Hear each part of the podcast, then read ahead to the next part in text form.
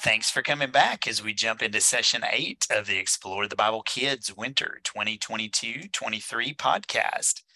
This session, we will continue studying the book of Matthew and Jesus' ministry on earth.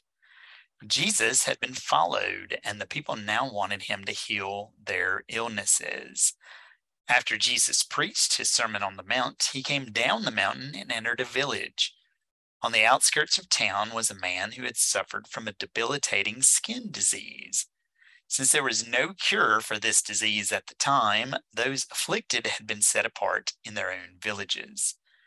The man came to Jesus and, in faith, told Jesus that if Jesus was willing to heal him, to go ahead.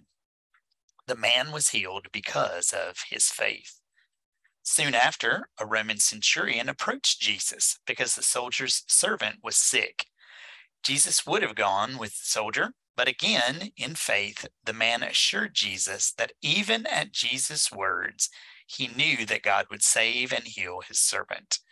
The Gentile man's faith was praised as superior to those even in Israel. Jesus next entered Peter's home, where Peter's mother in law was in bed with a fever. Jesus touched the woman's hand, and immediately the fever left her. Jesus was fully willing and completely capable of healing. Jesus is God's Son and has power over everything, including sickness. Shelley, what are some ways that kids will learn that Jesus is God the Son and has authority over everything, even sickness? Older kids are going to review the definition of authority, which is the power to require and receive submission, the right to expect obedience, superiority derived from a status that carries with it the right to command and give final decisions. The centurion knew what authority was. Then kids will look up some key verses and discuss what the passage reveals about Jesus and his authority.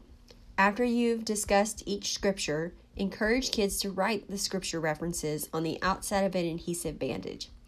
As kids use their bandages in the future, they will be reminded that Jesus has authority over everything, even sickness. Younger kids will take turns volunteering to be the centurion in a game of Centurion Says. The centurion volunteer will tell everyone what to do, but kids are only to obey if he uses the phrase centurion says first. Anyone who obeys when he or she doesn't say that key phrase will be out. Allow kids to take turns being the one who calls out the instructions. Jesus showed the centurion that he was exactly right. Jesus did have power to tell illness what to do. He is God and he has power over all things. Today's object is an artist drawing of a centurion. Centurions actually commanded a group of as many as a hundred soldiers. He understood what it meant to have authority, and he understood that Jesus had authority that no one else had. This man humbled himself and begged Jesus to heal somebody he cared about and he had the faith that Jesus could do it by simply saying the word. I hope you enjoy sharing about Jesus and his authority with boys and girls this week. I'll turn things back over to Tim. All right, outstanding. Thank you. Rachel, this week's emphasis is on the willingness of Jesus to heal people and to help them. How can young children connect with Jesus' compassion and learn that Jesus is ready to help them and others? Well, let me talk about a few activities, Tim, that will help young children focus on Jesus the healer and his willingness to help anyone who asks.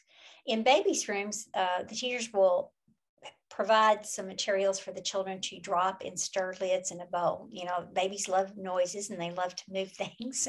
And so uh, we're encouraging uh, teachers to use a leader pack item that features Jesus's name and these will be taped or glued onto canning jar seals, you know, those flat metal things that make noises in a metal mixing bowl. And wooden spoon added to that is going to make great fun for the children. So uh, while babies drop seals in the bowl, they can stir them with a spoon and teachers can talk about the tinkling sound. And this will be an opportunity for the teacher to pick up a seal and show Jesus's name and say, Jesus, that's Jesus' name. We love him Jesus loves us and he wants to help us and all people. Um, as the teacher opens the Bible to Matthew 8 and verse 3, uh, she can talk about Jesus helps sick people and he is always willing. So, again, the story picture shows Jesus walking and approaching some sick person, and this will be another opportunity for the baby to just hear Jesus' name and know that he cared about people. Because we're talking about sickness and people being healed, we are uh, going to suggest that toddlers get to play with a medical kit, and they enjoy doing that, taking care of baby dolls using those stethoscopes and shot things and you know just you know teachers become the patients many times i know that.